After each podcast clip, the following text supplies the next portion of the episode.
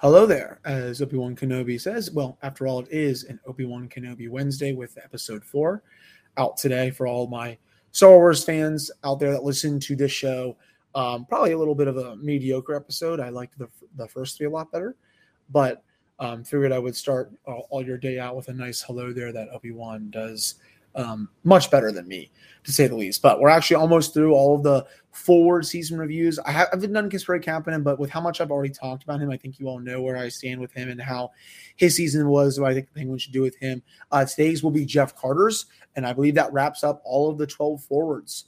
Um, all the top 12 uh, normal forwards. I can maybe do Drew O'Connor or Radim Zohorna or something like that before we get to the, the defensemen and the three goaltenders that played this year. So we'll go over Carter's season, what I liked, what I didn't like, what the team should do with him um, heading into um, the 2022-2023 season, even though he basically um, is under contracts. There's really not much. I don't think he'll be getting traded, but still, you know what, you know what, how many minutes he should get, um, line mates, all that good stuff. We'll also get to an interesting article I saw on the Athletic today with uh, Hailey uh, Salvian, the Flames beat reporter, saying if Johnny Gaudreau leaves Calgary, where could he sign? Five potential landing spots. Uh, she does list the Pittsburgh Penguins, so I'm going to get into that, how realistic that is, um, and then we'll we'll also go into a couple of other things to end the show. That's all coming up right after this drop. Your Locked On Penguins, your daily podcast on the Pittsburgh Penguins, part of the Locked On Podcast Network. Your team every day.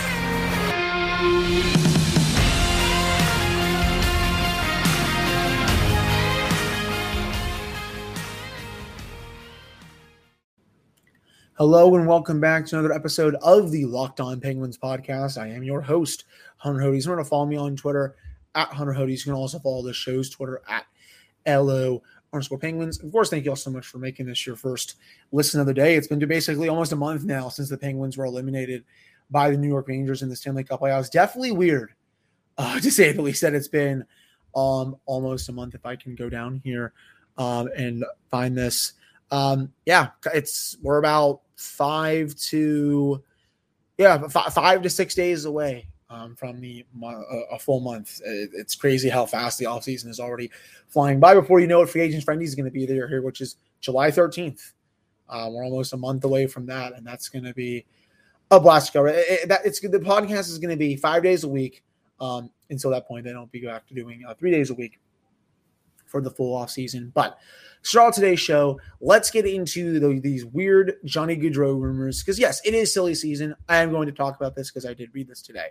And Hailey says, you know, in a perfect world, Hext, um, for Ron Hextall, Malkin and Letang retires Pittsburgh Penguins, but he certainly has limits on how much and how long he's willing to sign them. He obviously has that. She has that quote excuse me, um, from the press conference.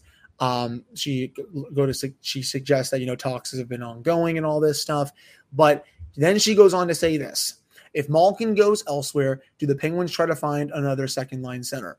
Or does the team move Jeff Carter into that role and use Malkin's previously earmarked $9.5 million cap hit to sign a third line center and a top six winger? Whether that's bringing back Rickard Rakell or maybe looking at like like someone like Gaudreau remains to be seen. Um, there's a reason to believe Gaudreau could be a fit. He'd be going east, although to a Philadelphia rival, and could be the face for a renewed push for contention in Sidney Crosby's window.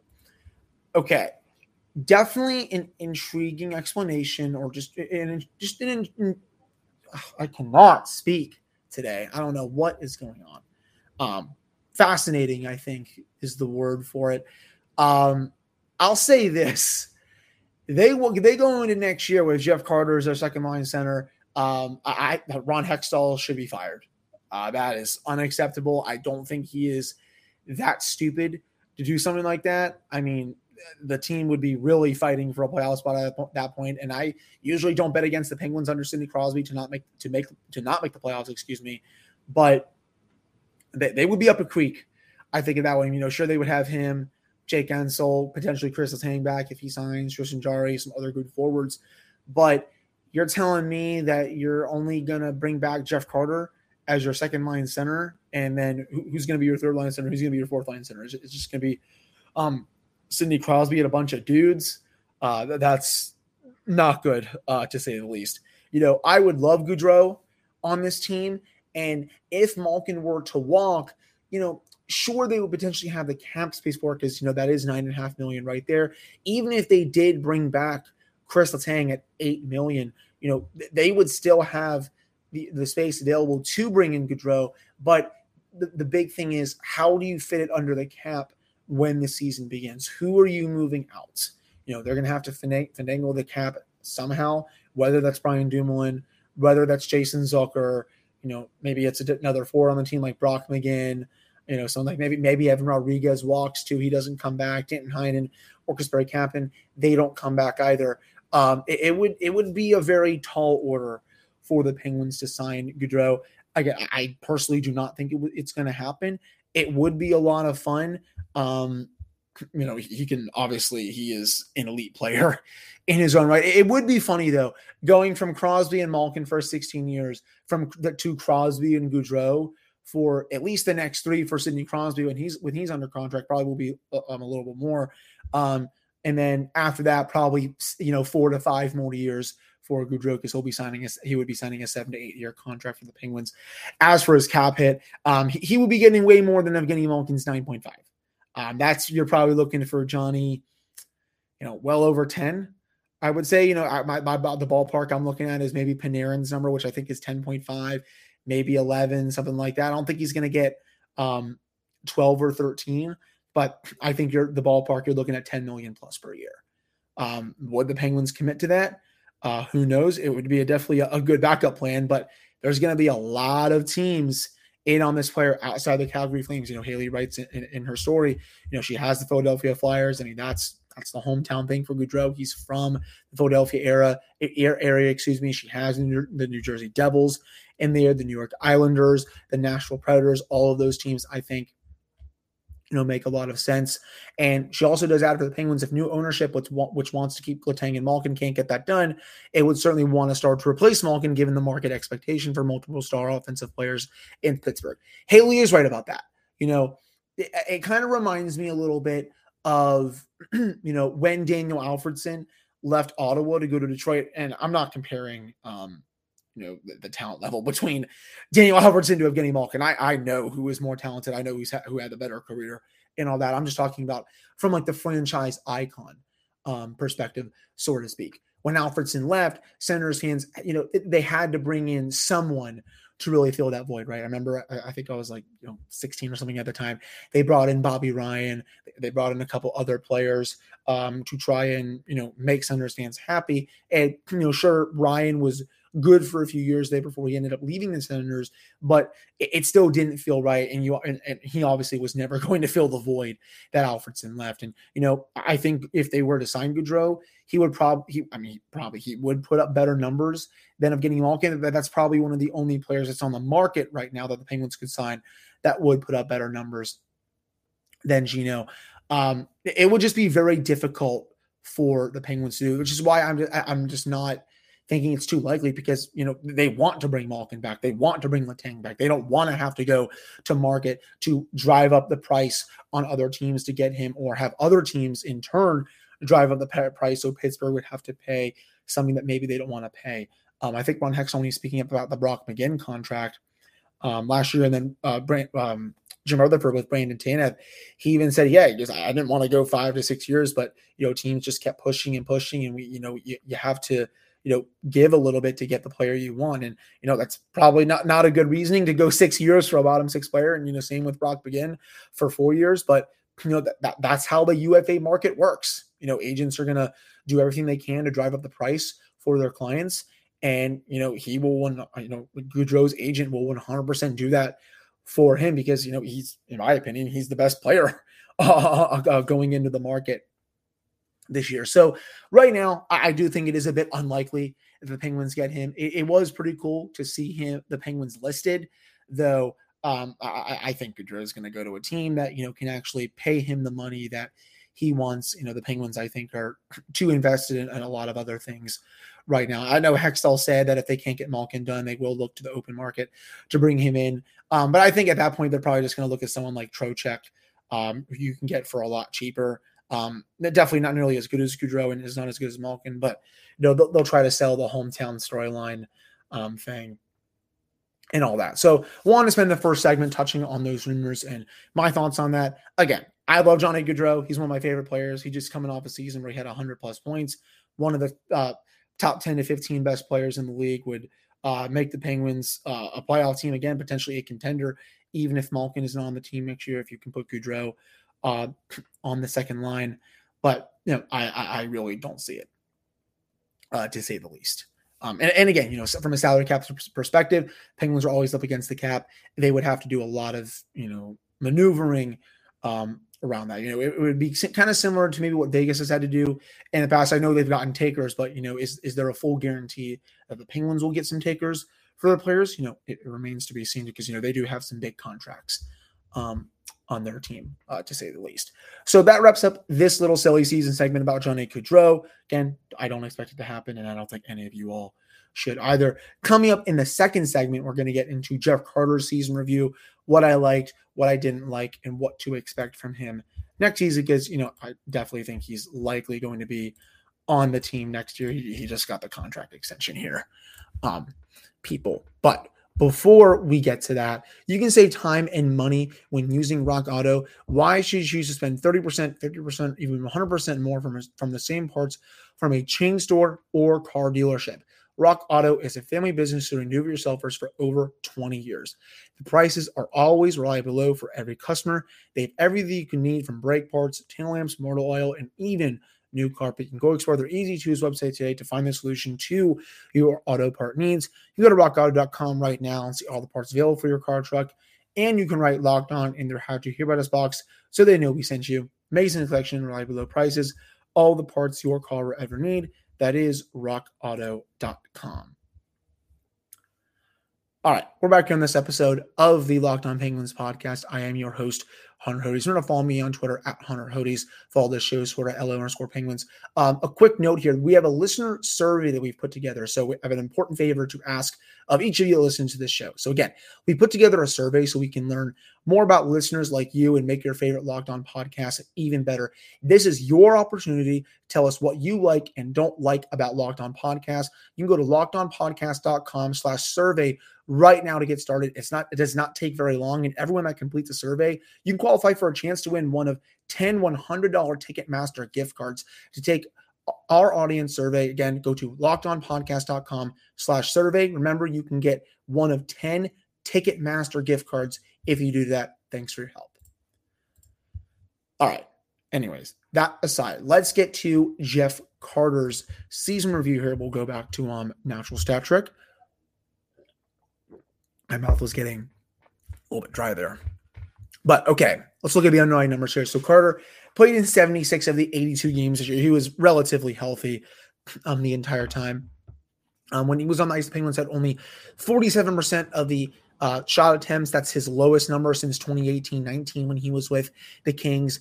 Um, even last year when he was he played 14 games with the Penguins, that number was at 53.6%. Even with Los Angeles, it was right around 50-50 in 40 games.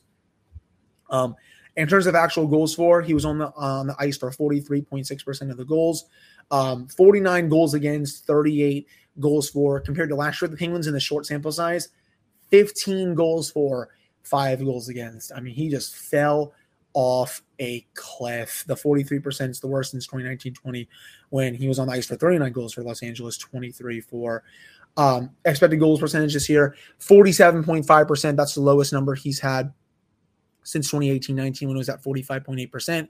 Scoring chances wise, when he was on the ice, the Penguins had only 48.6% of the scoring chances.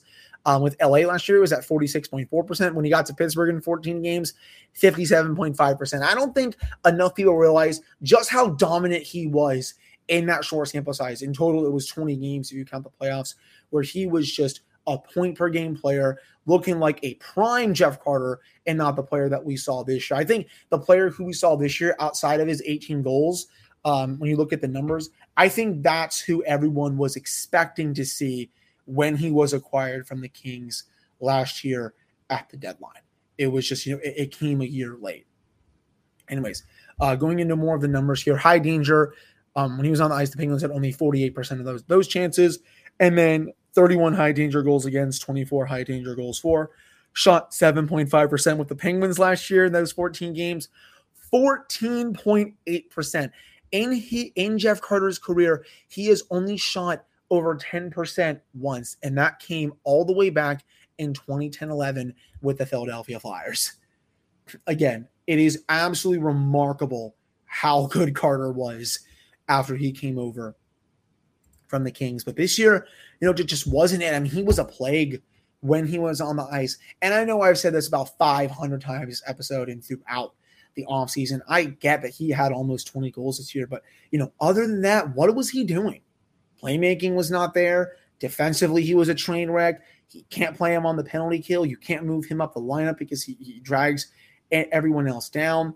Um, it, it's no wonder that you know it, when he was playing with his line mates, they had worse numbers with him than they did with other centers. And that includes Teddy Blueger, who I, I, reviewed his season a couple of days ago, and I honestly wasn't super crazy about him there. So, you know, this is only, I think, going to continue to get worse for him as he gets older. Um, I was fine with the extension at the time because because it looked like he was still playing well. Remember, he started out the season pretty red hot. It was similar to what he was doing last year when he came over from the Kings. But then, as soon as he signed that extension, I think it was, about almost halfway through the year, and he just went straight down nosedive. Um, it was unlike anything I've ever seen. Um, just playing like a player who has definitely almost reached the end um, of his NHL career. Um, signed the two-year extension, um, and, and it, it's looking bad right now. Um, it's looking like one of Hextall's worst moves. Um, I, I, think, in my opinion, it's it's not good enough um, for me. And honestly, you know, the more I think about it, you know, I think Ron should have just waited until after the season to really decide on this player. I think he let loyalty cloud his judgment a bit. You know, thinking that, oh, I know this player and he knows me and we've been together for so many years. I'm going to sign him to this extension because I think he's going to keep playing at this level, and I don't think he's going to be trailing off anytime soon. But didn't want to see how the rest of the season played out for someone who was almost 40 years old. Um, I just I don't like how he went into it, and especially with that's your first signing when you have so many other deals to agree to during either during the season or after the season. And I know his MO is, you know, I don't negotiate during the season, but he kind of did with that Jeff Carter thing. You know, what what stopped you from, you know, signing Bryan Rust during the season or, or signing Evgeny Malkin or signing um, Kris Letang? Why was Jeff Carter the first one you decided to bring back out of all of those free agents? And I'll even put Evan Rodrigues, Danton Heinen, and Kasperi Kapanen in there, even though the latter two are restricted, restricted free agents. I, I really don't get it. You know, that that's where he really loses me with that. I know it's been up and down for Hextall um, at, with his tenure as general manager, but that contract, um, going back to Carter, obviously, um, it's it, it's not looking good, say the least. And, you know, let's I'll get to his playoff numbers here uh, to wrap up this. Um, so played in all seven games, had about 100 minutes of even strength uh, ice time.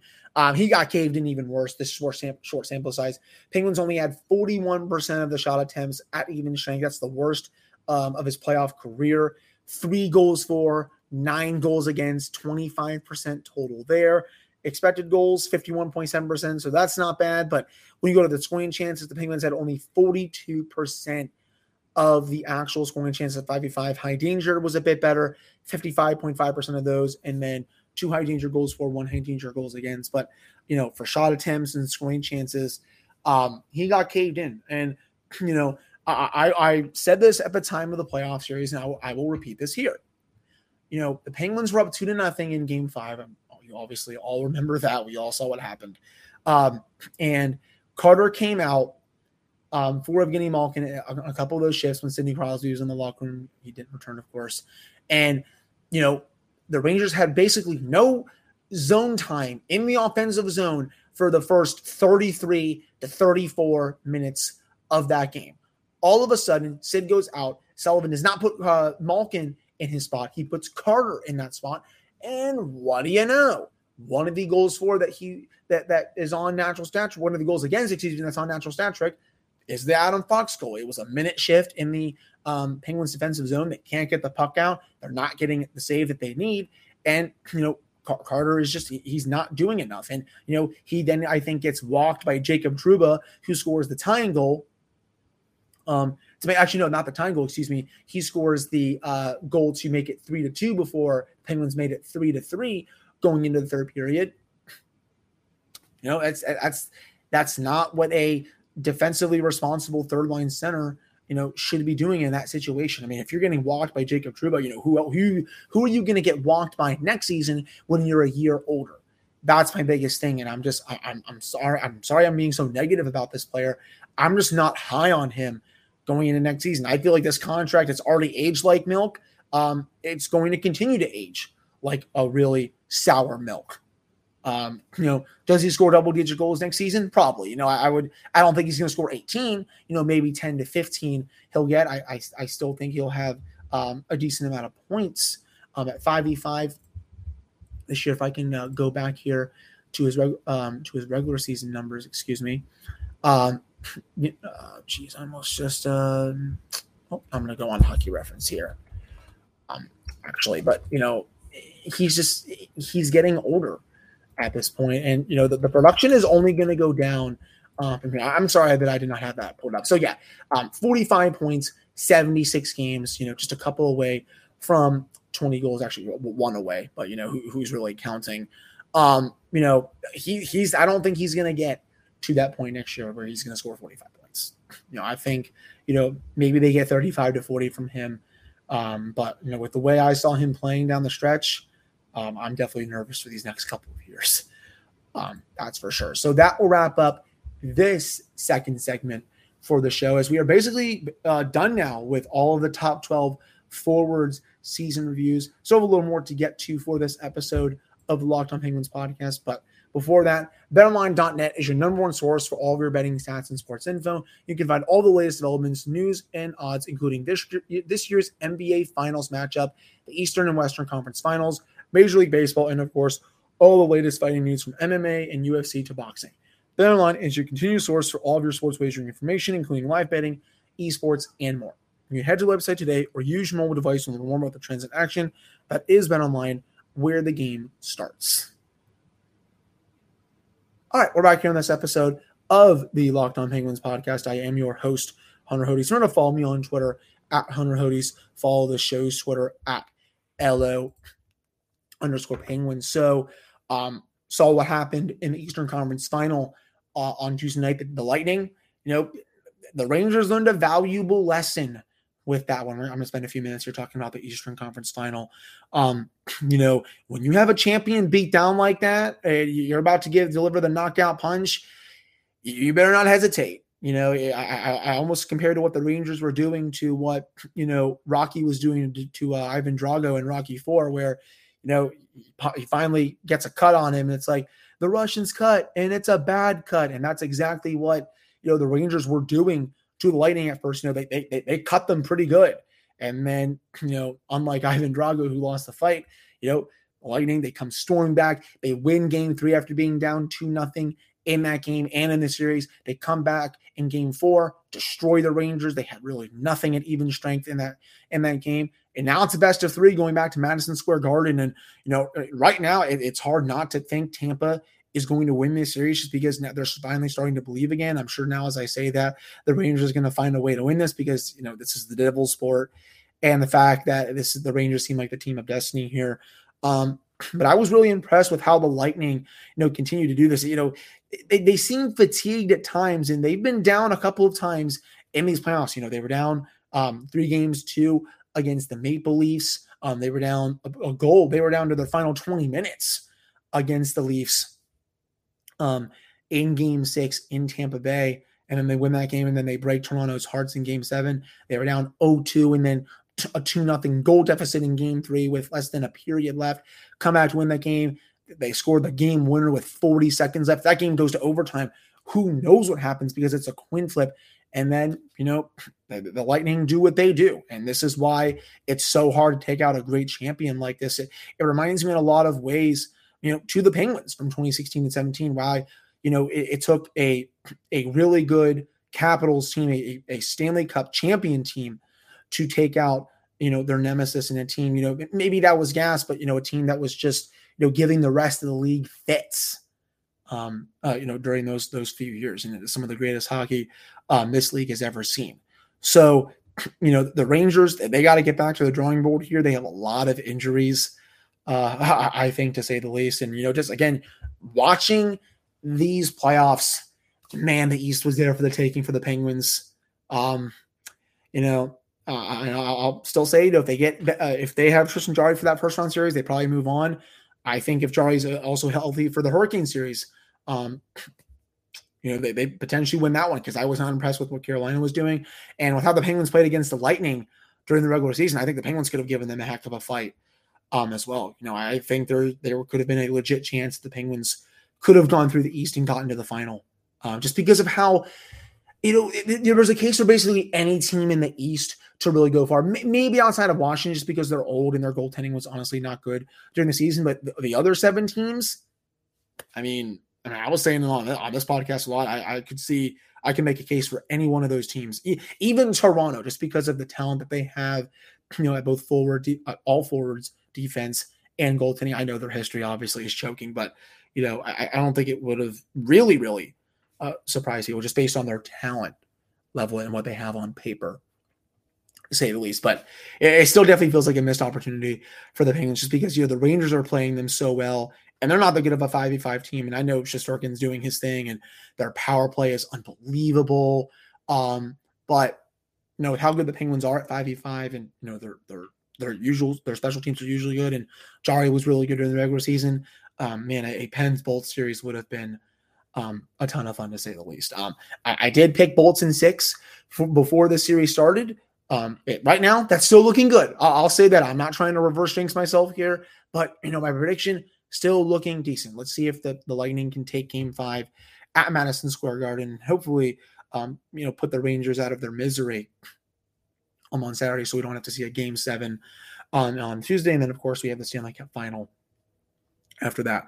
But that will do it for this episode of the Locked On Penguins podcast. I really appreciate all of you listening to this one. I'll have another episode for you all on Thursday. We're going to continue the season reviews and get to some other fun topics as well. Um, for all of you that continue, again, for all of you that continue to listen to the show, even though it's been almost a month since the Penguins were eliminated, um, God bless you. Obviously, you know the the show is not going to have the same amount of listeners as it does you know, during the playoffs and during the regular season because, you know, people take breaks from the sport. You know, they they go enjoy their life and, you know, they, they spend time with their wife and their your kids and, you know, you, you do other stuff and, you know, think about sports and all that's always very respectable. I think, especially from this kind of season, um, I, I, I totally respect anyone who needs a break um, from thinking about uh, or just talking about this team uh, with people. So, but again, um, for everyone out there listening to this show, thank you all so much. I'll be back on Thursday with another episode for this podcast on this team, and I'll talk to you all then. Hope you all have a great rest of your day.